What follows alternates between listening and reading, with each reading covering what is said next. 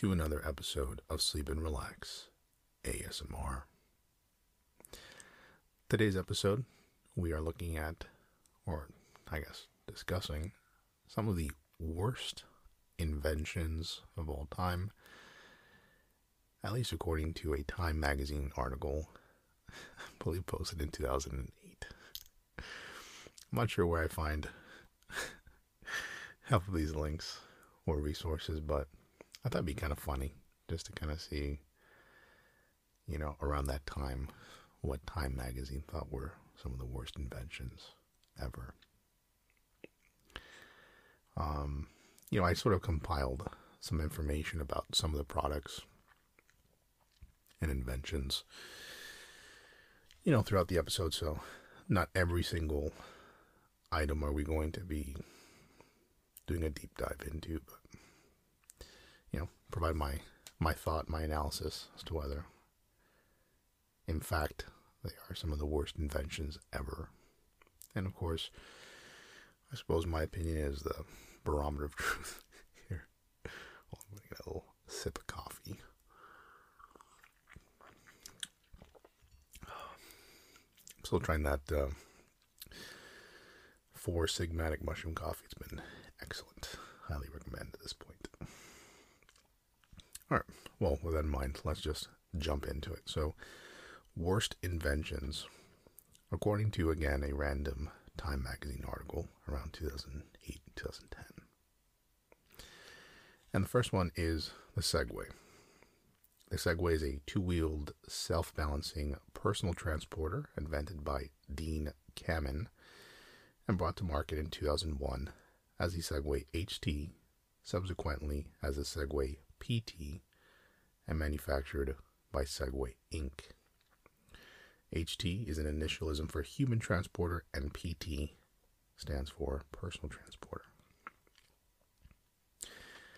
Ninebot, a Beijing based transportation robotics startup rival, acquired Segway Inc. in April 2015, brought in the company to include other transportation devices, and announced in June 2020 it would no longer make a two wheeled self balancing product. The Segway PT, referred to during development and initial marketing as the Segway HT, was developed from the self-balancing iBot wheelchair, which was initially developed at University of Plymouth in conjunction with BAE Systems and Sumitomo Precision Products. Segway's first patent was filed in 1994 and granted in 1997, followed by others, including one submitted in June 99 and granted October 2001. Prior to its introduction, a news report about a proposal for a book about the invention, development, and financing of the Segway led to speculation about the device and its importance. John Doerr speculated that it would be more important than the internet. South Park devoted an episode to making fun of the hype before the product was released. Steve Jobs was quoted as saying that it was, quote, as big a deal as the PC, end quote. He later expressed a negative opinion saying that it sucked, presumably referring to the design. Hmm. The device was unveiled on December 3, 2001, following months of public speculation in Bryant Park, New York City, on Good Morning America. Uh, let's see here. The original Segway model featured three speed settings 6 miles per hour, 8 miles per hour, and 10 miles per hour. Steering of early versions was controlled using a twist grip that varied the speeds of the two motors. In August 2006, Segway discontinued all previous models and introduced the i2 and X2 products, both of which I believe are BMW model names which was steered by leaning the handlebars to the left or right, and with a maximum speed of 12.5 miles per hour. Recharging took 8 to 10 hours, apparently, for these new models. Uh, let's see here. Company was acquired by British businessman Jimmy Heselden from U.S. inventor Dean Kamen in 2009. A year later, in an ironic and unfortunate accident, Heselden passed away after he plunged into the river Wharfe while riding a rugged country version of the Segway. So apparently, the gentleman who purchased the Segway, or the company and the assets of Segway, passed away, I guess, on the Segway. Let's see here. Let's see here. What more? What more can I tell you about Segway so that you can be bored to tears and leave you with no other option but to fall asleep? I'm to take a little sip of coffee.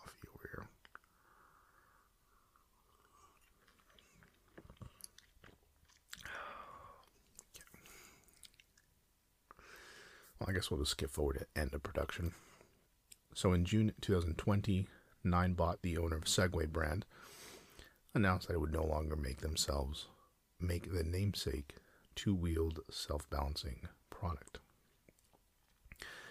Only 140,000 units were sold during the lifetime of the product, and in the later years of Segway PT only made up 1.5% of total company profits.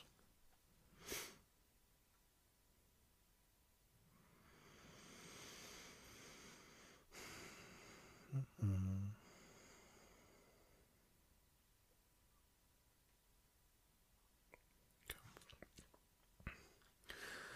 You know, to be honest, I remember around the time that uh, Segway was getting all this hype, and you know, I was, I don't know, I guess, you know, I guess a kid, you know, kid, teenager, somewhere in that range, and I remember thinking how silly they looked but I think the idea is a good one.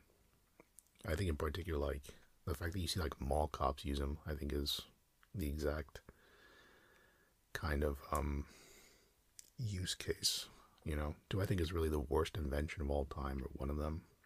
Not really. I think you can see a clear use case for them. I suppose if you sort of compare the the hype of the subway, the fact that you know apparently it was supposed to rival the internet as being one of the most fundamentally important inventions of all time, then yes, it falls way short. and It is absolutely awful. But you can see again, mall cops. I understand why they use them. I think even cops, if they're like patrolling a certain like urban or excuse me suburban area, you can see the use for them. Um, you know, you can see what they're useful for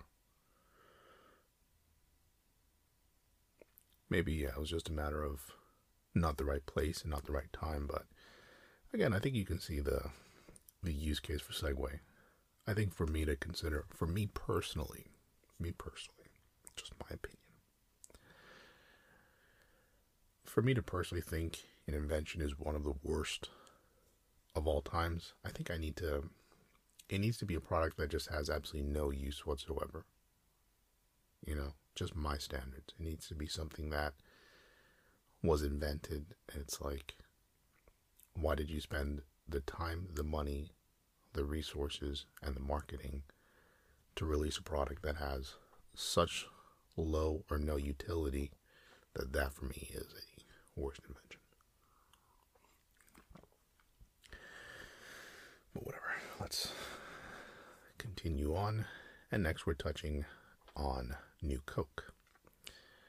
New Coke was the unofficial name of a reformulation of the soft drink Coca Cola, introduced by the Coca Cola Company in April 1985. It was renamed Coke 2 in 1990 and discontinued in July 2002. Now, I remember New Coke, but I guess what is shocking to me is how New Coke survived 12 years the fact that it was in production for 12 years is, you know, I think all of us have heard about New Coke and how it was a, you know, bad decision by by Coke, but to take 12 years to make the decision, I think is pretty amazing. By 1985, Coca Cola had been losing market share to diet soft drinks and non cola beverages for several years. Blind taste tests suggesting that consumers prefer the sweeter taste of the competing product Pepsi, and so the Coca Cola recipe was reformulated. The American public reacted negatively, and New Coke was considered a major failure. The company reintroduced the original Coke formula within three months, rebranding Coca Cola Classic, resulting in a significant sales boost. This led to speculation that the new Coke formula was a ploy to stimulate sales of the original Coca Cola, which the company has denied. The story of New Coke remains influential as a cautionary tale against tampering with an established successful brand, which I think is very spot on, right? I think they just overthought that one. Because ultimately, you have a successful brand, you have a successful product. You're just deciding that because you're losing some market share because of new competition, yeah, you have to change everything. So, I will agree that that is one of the worst inventions of all time. Up next, we have Clippy. the Office Assistant is a discontinued intelligent user interface for Microsoft Office that assisted users by way of an interactive animated character, which interfaced with the Office help content.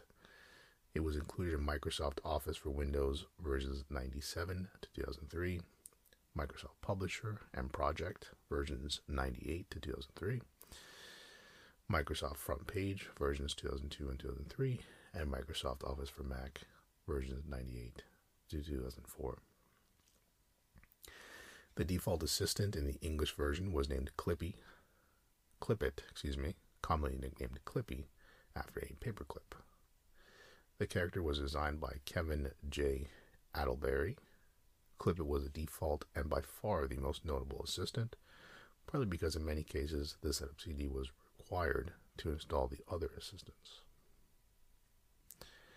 The feature drew a strongly negative response from many users.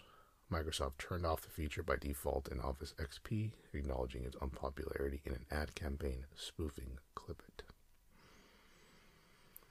In July 2021, Microsoft used Twitter to show off a redesign of Clippit, which they called Clippy in the tweet, and said it received 20,000 likes. That if received if it received 20,000 likes, they would replace the paperclip emoji on Microsoft 365 with the character. The tweet quickly surpassed 20,000 likes, and they announced to replace it. Hmm. Gotta be honest, I do not have negative memories of Clippy. I really don't. I don't uh, look back to those early 2000 versions of Microsoft and think that, um, you know, Clippy was the worst part of the experience or um, such a negative part of Microsoft Office. Now, granted,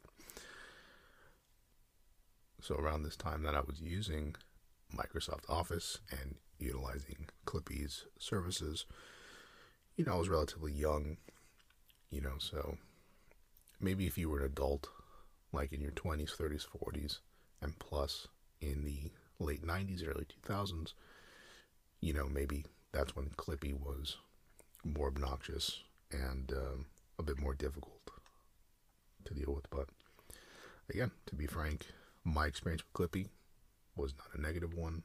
I don't, I don't understand the hate for Clippy. Up next on the list, they put Agent Orange, and I didn't know what Agent Orange was. The first thing that came up was a DC comic supervillain, so I just figured we'd talk about it. I doubt they're talking about the DC comic um, character, but since that's what I found, I'll just read a bit about it. Larfleeze, yes, that is the name, Larfleeze, also known as Agent Orange, is a supervillain appearing in comics published by DC Comics usually as an antagonist in books featuring Green Lantern and the Green Lantern Corps. He is the primary wielder of the orange light of avarice, avarice, derived from the emotional spectrum of greed, and does not voluntarily allow others to wield the orange light. Hal Jordan refers to him at first as Gonzo because of his resemblance to the Muppet of the same name. The character first appeared in DC Universe number 0, April 2008, and was created by writer Geoff Johns and artist Ethan Van Sciver. Let's talk about his origin, because I always find this interesting. I always love, like, comic book character development, how the writers sort of envision the character, how it starts. I, you know, I'm just a dork for that kind of stuff, so I think it's really cool. So origin, uh, Larfleeze. That's the name. L A R F L E E Z E. Awful name. Larfleeze, also known as Agent Orange, is the first and for a long time the only individual to wield the power of the orange light. Little is known about his past except that he comes from an incredibly long lived species, as Larfleeze is said to be over several billion years old. He was taken from his parents for reasons yet to be unveil, um, revealed, excuse me, and forced to work as a slave. His time as a slave was cruel and harsh. His cruel and sadistic masters starved Larfleeze and his fellow slaves in order to weed out those too weak to work in the hellish conditions they were first to toil in. The cruelty and deprivation of even the most basic rights and privileges deeply affected, affected Larfleeze, who at some point began to hear the material possessions in the society of the people whom he served begging him to own them. Don't really understand that. Hmm. Eventually, Larfleeze was able to escape and became a wanted criminal along with several of his species. And that's obviously a huge part. So I'll get to the point where he gets, becomes Agent Orange. In Green Lantern Volume 4, issue number 28, the controllers are shown discussing their previous failures in forming a force matching the Green Lantern Corps. They soon became interested in pursuing a comparable power source to the green light that they've discovered the orange light. The controllers follow the orange light to Okkara, where they descend into an underground palace and eventually come across the orange lantern power battery deep inside. As soon as they try to take it, the controllers are overcome by Larfleeze's orange lanterns and are defeated. Larfleeze is enraged at the perceived violation of the agreement he has with the Guardians and he is unable to see a distinction between them and the controllers. At the time, Green Lantern Stel pursues a member of the Sinestro Corps, but is given pause when he crosses into the Vega system for Sanctuary. Sorry, this is all over my head. I like the idea of Green Lantern. I'm just not well versed enough in the universe of Green Lantern to really know what like 90% of these characters are. Anyway, there's a, a huge list here of, you know, um, just different storylines with Larfleeze and Agent Orange. And again, I'm 98% sure that Time Magazine is not saying that Agent Orange, the DC comic supervillain, is one of the worst inventions of all time. But quite literally, in the article that I'm referring to, they simply name, like they list the items and they provide no context whatsoever. So it literally just lists Agent Orange as one of the worst inventions of all time. And of course, you're kind of left like, okay, uh, I guess I'll just figure it out on my own. So let's move on. Let's uh, do a couple more here. The next item is QCat. The QCat is a cat shaped handheld barcode reader that was given away free to internet users starting in 2000 by the now defunct Digital Convergence Corporation. An awful name for a company. it's just so early internet boom name Digital Convergence Corporation. I mean, if that doesn't sound like a DC comic like supervillain uh, group, I don't know what is. We are the Digital Convergence Corporation. That's bad. Anyway. The QCAT was named Q for the unique barcode which the device scanned, and CAT as a play on keystroke automation technology. It enabled a user to open a link to an internet URL by scanning a barcode called a Q by digital convergence, appearing in an article or catalog or on some other printed matter. In this way, a user could be directed to a web page containing related information without having to enter a URL. The company asserted that the ability of the device to direct users to a specific URL rather than a domain name was valuable. In addition, television broadcasters could use an audio tone in programs or commercials that, if a TV was connected to a computer via an audio cable, acted as a web address shortcut. By year end 2001, codes were no longer available for the device, and scanning with the device no longer yielded results. However, third party software can decide the lightweight encryption in the device, allowing it to be used as a general purpose wand type barcode reader. The QCAT can read several common barcode types in addition to the proprietary Q barcodes. So I guess I understand the idea.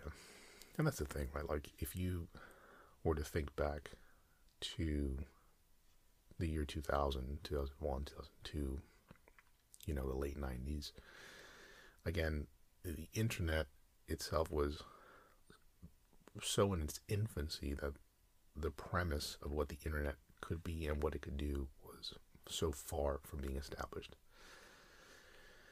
So,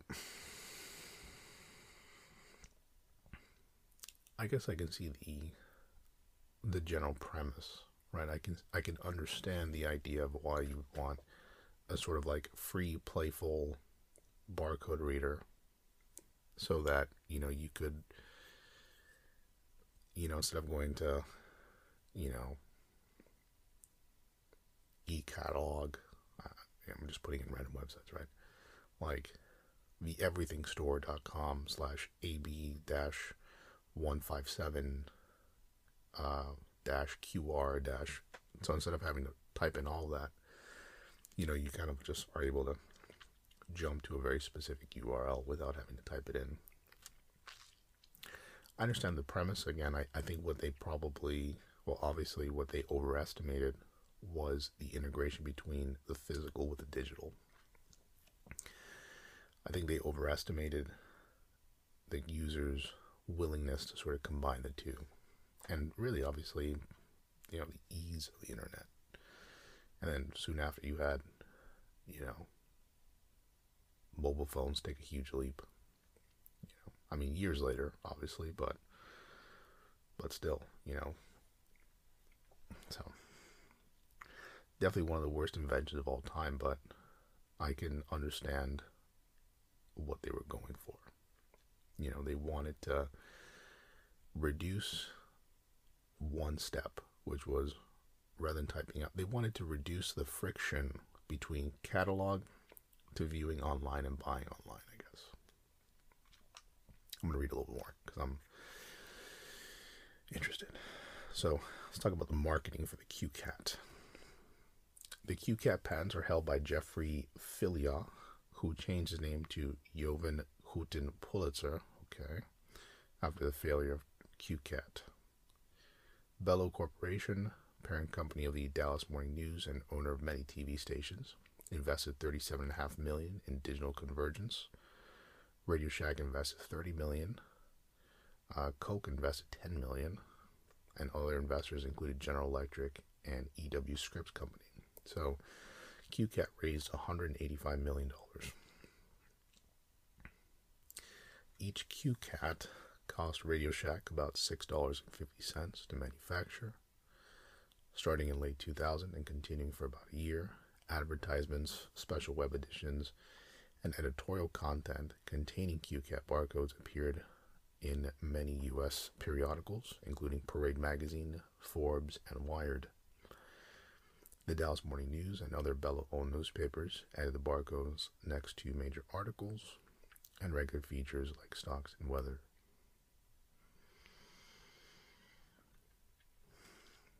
Wired magazine mailed over 500,000 of the free devices as gifts to their subscribers. Forbes did the same, um, but to 830,000 subscribers. So, again, I get the idea. I think again they they strongly overestimated. I think like they're almost like a little too ahead of their time. You know, they they thought they could combine the digital with the physical world, and I think a way that in that time probably wasn't feasible. And obviously, it's like if your main source of barcodes are coming from physical print magazines, you know, we all know how that's going these days. Even though I gotta say, there's something really nice, for me at least, to sort of like pick up something physical and read it. I just like the way that experience goes. But that's okay, we'll continue. Got a couple more. Next up, they put subprime mortgages. Whatever, don't want to talk about it. Then it's crinoline. I think that's how you say it. Crinoline or crinoline. It is a stiff or structured petticoat designed to hold out a woman's skirt. Popular at various times since the mid 19th century. By the, let's see here, by the 1850s, the term crinoline or crinoline, not sure how to pronounce it, was more usually applied to the fashionable silhouette provided by horsehair petticoats and to the hoop skirts that replaced them in the mid 1850s. The steel hooped cage crinoline, crinoline, first patented in April 1856 by R.C. Milliet in Paris and by their agent in Britain a few months later, became extremely popular. Crinolines, or crinolines, were worn by women of every social standing and class across the Western world, from royalty to factory workers. This led to widespread media scrutiny and criticism, particularly in satirical magazines such as Punch. They were also hazardous if worn without due care. Thousands of women died in the mid 19th century as a result of their hoop skirts catching fire. Goodness gracious. Definitely one of the worst inventions of all time. For me, frankly, the worst invention on this list so far. The idea of wearing something that would be quite literally a uh, a fire hazard is as bad as it gets. Up next, we have the Nintendo Virtual Boy. The Virtual Boy is a 32 bit tabletop portable video game console developed and manufactured by Nintendo. Released in 1995, it was marketed as the first console capable of displaying stereoscopic 3D graphics. This was a bad one. I never had the displeasure of playing a Virtual Boy, but um, if you've ever seen a video um, by, for example, the Angry Video Game Nerd. He did, um, I think, an excellent video on the Virtual Boy and why it was so bad. And what can you say? It's pretty, pretty bad. Moving along here, last couple. We have Farmville, whatever. Don't want to talk about it. Hydrogenated oils, same thing. Up next was Honeygar, and I don't really know what Honeygar is, or I did not know what it was, but this is what it says here. Honeygar is a mix of honey and apple cider vinegar, similar to Switchel. Honey and vinegar mixtures such as Oxymel have been used for purported health benefits since ancient times. The name Honeygar was used by D.C. Jarvis in his book Folk Medicine, a Vermont Doctor's Guide to Good Health, Then it says here criticisms. In 1960, copies of Jarvis' book Folk Medicine were seized by the FDA in connection with sales of Honeygar. Physician Louis